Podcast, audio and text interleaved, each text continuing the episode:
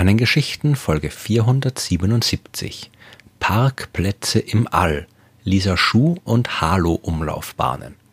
In der letzten Folge der Sternengeschichten habe ich von den Lagrange-Punkten erzählt. Sehr ausführlich und das will ich eigentlich nicht wiederholen.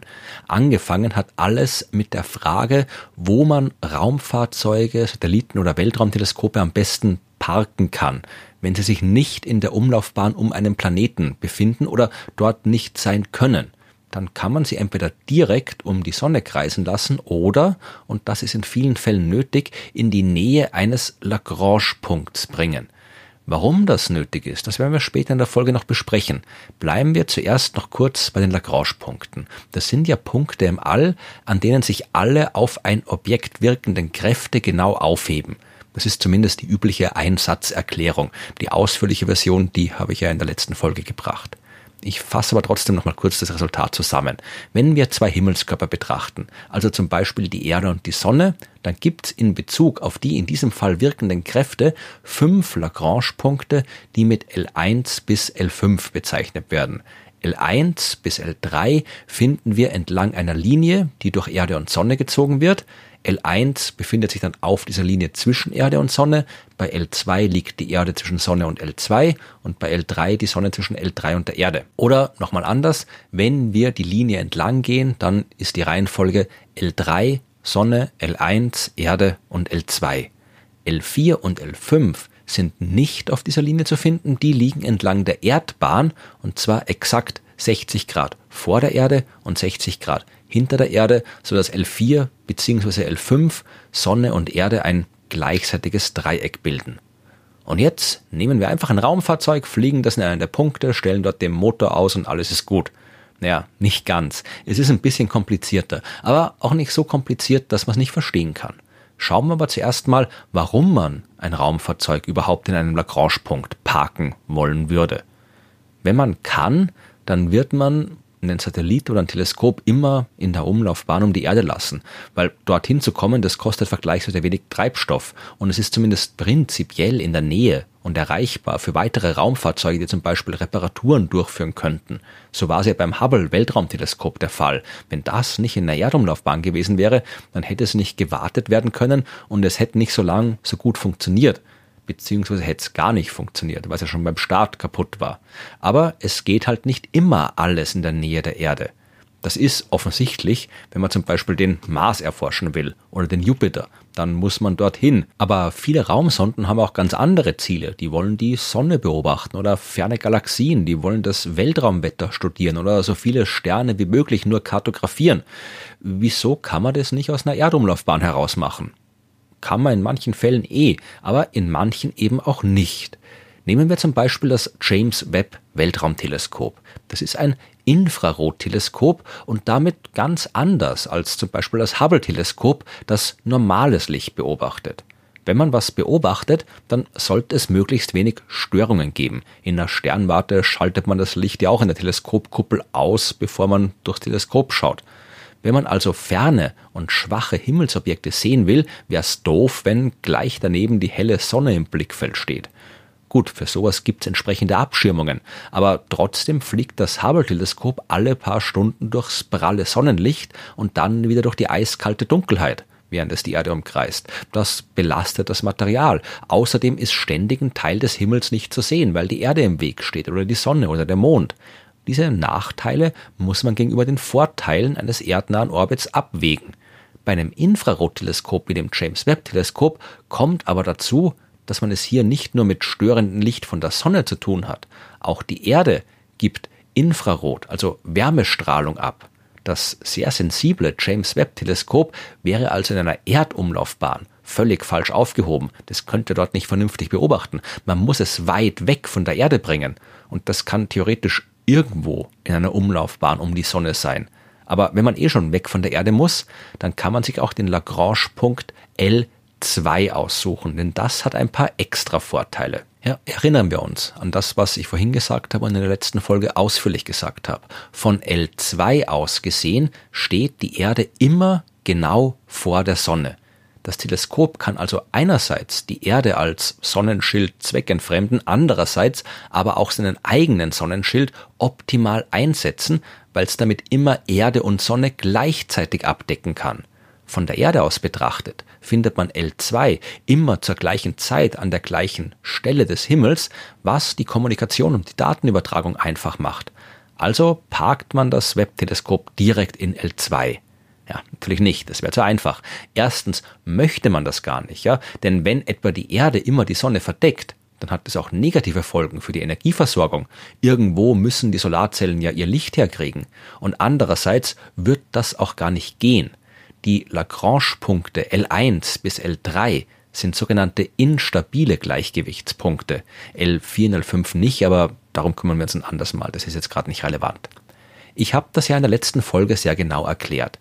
In diesen drei Lagrange-Punkten L1, L2, L3 wirken die Anziehungskräfte von Sonne und Erde genau so zusammen, dass sich ein Objekt in dieser Position genauso schnell herumbewegt um die Sonne wie die Erde, obwohl es der Sonne näher oder ferner ist als die Erde. Das gilt aber wirklich nur exakt für diese drei Positionen L1, L2, L3. Wenn sich ein Objekt auch nur ein kleines Stückchen aus diesem Punkt entfernt, ein bisschen zur Sonne hin, ein bisschen von der Sonne weg, dann wäre das Gleichgewicht gestört. Eine der beiden Anziehungskräfte würde die Überhand gewinnen und das Raumfahrzeug wird sich zwangsläufig immer weiter entfernen. Das ist ein bisschen so wie bei einem Ball, den man ganz oben am Gipfel eines Hügels platziert. Wenn der exakt an der höchsten Stelle liegt, dann bleibt er auch dort. Aber wenn er nur ein winziges Stückchen nach unten rollt, dann wird er zwangsläufig auch den ganzen Rest nach unten rollen. In der Realität könnte man ein Raumfahrzeug auch nicht exakt in einem Lagrange-Punkt platzieren. Die Lagrange-Punkte existieren so ja nur in einem abstrakten mathematischen Modell und ein Raumfahrzeug, ja, selbst ein kleines, ist immer größer als ein Punkt. Und es gibt auch nicht nur Erde und Sonne, sondern auch andere Himmelskörper, die mit ihrer Gravitationskraft Störungen ausüben und so weiter. Das Gleichgewicht ist in der Praxis also sowieso immer gestört. Alles, was ich gerade gesagt habe, gilt aber nur, wenn man sich in Richtung der Verbindungslinie zwischen Erde und Sonne bewegt, also in der Ebene bleibt, in der sich die Umlaufbahn der Erde befindet.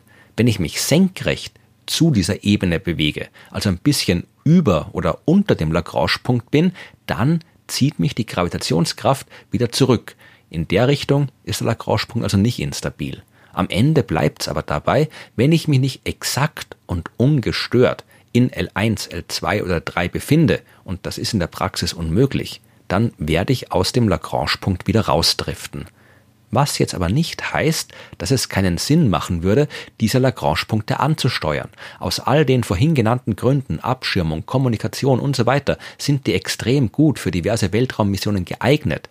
Man muss sich halt nur ein kleines bisschen anstrengen, wenn man dort bleiben will. Und jetzt sind wir endlich bei den Lisa Schuh und Halo Umlaufbahnen aus dem Titel angelangt. Fangen wir mit Lisa Schuh an. Das ist der Nachname von Jules Antoine Lisa Schuh, ein französischer Physiker aus dem 19. Jahrhundert. Und der hat festgestellt, dass zwei sich überlagernde Schwingungen sehr schöne Figuren machen. Das kann man sich sehr einfach so vorstellen. Wir nehmen ein großes Pendel, binden einen Eimer Farbe dran, machen ein Loch in den Eimer und lassen das Pendel schwingen. Und zwar nicht einfach nur stur in einer Linie hin und her. Wir geben dem Pendel quasi einen Drall, ja, so dass es nicht nur vor und zurück, sondern gleichzeitig auch so ein bisschen links und rechts schwingt.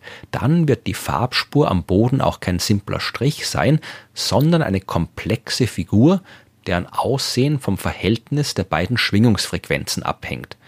Das kann man gerne ausprobieren, aber legt vorher was drunter, weil sonst gibt es eine große Sauerei. Man hat diese Figuren Lisa Schuh-Figuren genannt und mit der richtigen Mathematik kann man aus ihrem Aussehen rekonstruieren, welche Schwingungen involviert sind. Das ist aus vielen Gründen wichtig, aber wir wollen ja wissen, was ein Lisa Schuh-Orbit ist.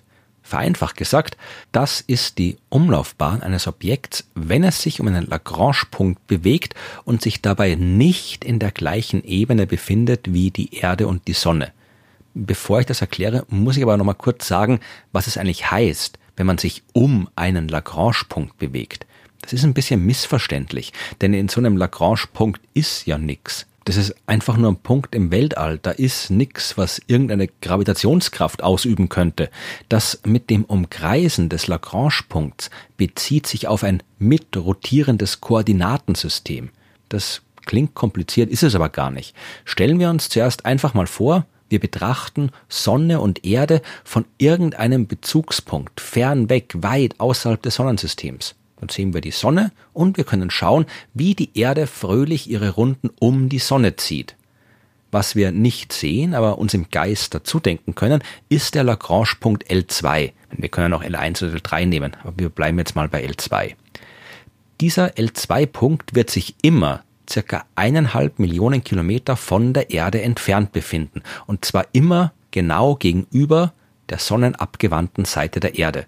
L2 bewegt sich also auch um die Sonne herum, genauso schnell wie die Erde. Und jetzt stellen wir uns noch das Webb-Teleskop vor, das diesen L2-Punkt umkreist. Wenn wir von unserem fernen Beobachtungspunkt schauen, sehen wir aber was ganz anderes. Wir sehen das Webb-Teleskop und das bewegt sich einfach um die Sonne herum, so wie die Erde. Wir sehen nicht, wie das Webb-Teleskop um irgendeinen leeren Punkt im All herumkreist. Wir sehen das Teleskop ein bisschen wackeln bei seiner Bewegung um die Sonne. Mal ist es ein bisschen oberhalb der Erdumlaufbahn, mal ein bisschen drunter, mal ist seine Geschwindigkeit ein bisschen schneller, mal ist sie ein bisschen langsamer, aber das Teleskop bewegt sich eindeutig um die Sonne herum. Wo ist da jetzt die Umlaufbahn um L2? Die sehen wir erst, wenn wir uns mit der Erde mitbewegen oder mit L2, was aber aufs Gleiche rauskommt. Wir schauen uns die Sache jetzt also nicht mehr von ganz fern an, sondern von der Erde aus. Wir selbst scheinen uns dann also nicht zu bewegen. Die Bewegung der Erde um die Sonne herum, die ist jetzt also aus unserer Betrachtung verschwunden. Wir sehen L2 immer eineinhalb Millionen Kilometer von uns entfernt, immer an der gleichen Stelle des Himmels, denn der bewegt sich ja jetzt genauso schnell um die Sonne wie wir und scheint deshalb aus unserer Sicht stillzustehen. Und was macht das Webb-Teleskop? Seine komisch wackelnde Bewegung um die Sonne, die schaut jetzt ganz anders aus. Wir sehen, wie es tatsächlich einen leeren Punkt im All umkreist. Wir sehen, wie es sich um L2 herum bewegt. Es hat ja nicht exakt die gleiche Geschwindigkeit wie L2 um die Erde, sondern ist mal ein bisschen schneller, mal ein bisschen langsamer und ist nicht immer in der gleichen Ebene wie die Erde. Aus der fernen Sicht hat das ausgeschaut wie Gewackel. Aus der mitbewegten Sicht ist das Teleskop jetzt mal ein Stück vor L2, mal ein Stück dahinter, mal ein Stück drüber, mal ein Stück drunter oder anders gesagt, es umkreist L2. Das ist jetzt aber, wie gesagt, keine echte Umlaufbahn. Die hat deswegen auch nicht die klassische Form einer Ellipse oder von einem Kreis. Die Bahn um L2 entsteht aus der kombinierten Anziehungskraft von Sonne und Erde. Man muss alle Anteile der Anziehungskraft berücksichtigen, die entlang der Verbindungslinie Sonne-Erde wirken und auch die, die senkrecht dazu wirken weil das Teleskop ist ja mal über, mal unter der Ebene der Erdbahn. Zusammen ergibt das eine Überlagerung von Schwingungen, wie bei den Lisa-Schuh-Figuren. Und genau so eine komplexe Form wie die Lisa-Schuh-Figuren hat auch die Umlaufbahn um einen Lagrange-Punkt, weswegen sie Lisa-Schuh-Umlaufbahn genannt wird. Damit aber so eine Bahn ausreichend lange aufrechterhalten werden kann, muss man immer wieder mal aktiv kleine Kurskorrekturen setzen. Denn die Bahnen um die Lagrange-Punkte L1 bis L3 sind ja instabil. Eine Lisa-Schuh-Umlaufbahn ist auch nicht geschlossen. Das heißt, jetzt wieder aus der mitbewegten Sicht betrachtet, wo es so ausschaut, als äh, würde sich das Objekt um den Lagrange-Punkt bewegen, aus dieser mitbewegten Sicht landet das Raumfahrzeug nach einer Runde nicht mehr dort, wo es vorher war. Es gibt aber auch Spezialfälle, wo die Schwingungen genau so zusammenspielen, dass die Bahn am Ende fast wie eine Ellipse aussieht. Wie gesagt, das ist keine echte elliptische Umlaufbahn um den Lagrange-Punkt. Aus der fernen Sicht sehen wir das Objekt immer noch wackelnd um die Sonne kreisen. Aber wenn man dieses Wackeln eben genau richtig timet, dann kriegt man eine annähernd periodische Umlaufbahn um einen Lagrange-Punkt und diesen Spezialfall, der Lisa-Schuh-Umlaufbahn, das nennt man dann Halo-Orbit. Wir haben schon jede Menge Zeug in den Lagrange-Punkten geparkt. In L1 zum Beispiel die NASA-Sonde Genesis, die dort zwischen 2001 und 2004 Partikel vom Sonnenwind gesammelt hat. Oder SOHO, das Solar and Heliospheric Observatory, ein Teleskop zur Sonnenbeobachtung. In L2 haben wir ganz viele Infrarotteleskope gestellt, aus den schon genannten Gründen. Da war zum Beispiel das Herschel-Teleskop der ESA oder die Satelliten WMAP und Planck, die die kosmische Hintergrundstrahlung beobachtet haben. Auch die Raumsonde Gaia hat von dort aus 1,6 Milliarden Sterne der Milchstraße vermessen. Für L3 haben wir bis jetzt noch keine Anwendung gefunden. In L4 und L5 haben wir dafür aber zum Beispiel die beiden Stereo-Raumsonden platziert, die gleichzeitig aber aus verschiedenen Richtungen die Sonne beobachtet haben, um dreidimensionale Informationen zu sammeln. Und das waren jetzt nur die Lagrange-Punkte im Sonne-Erde-System. Aber immer dann, wenn zwei Himmelskörper mit entsprechenden Massen einander umkreisen, gibt's auch dazugehörige Lagrange-Punkte. In den Lagrange-Punkten des Erde-Mond-Systems haben wir zum Beispiel Satelliten zur Erforschung des Mondes stationiert. Und wer weiß, wenn wir in Zukunft die ganzen anderen Planeten genauer erforschen, dann werden wir auch deren Lagrange-Punkte nutzen. Freie Parkplätze, die kann man immer brauchen.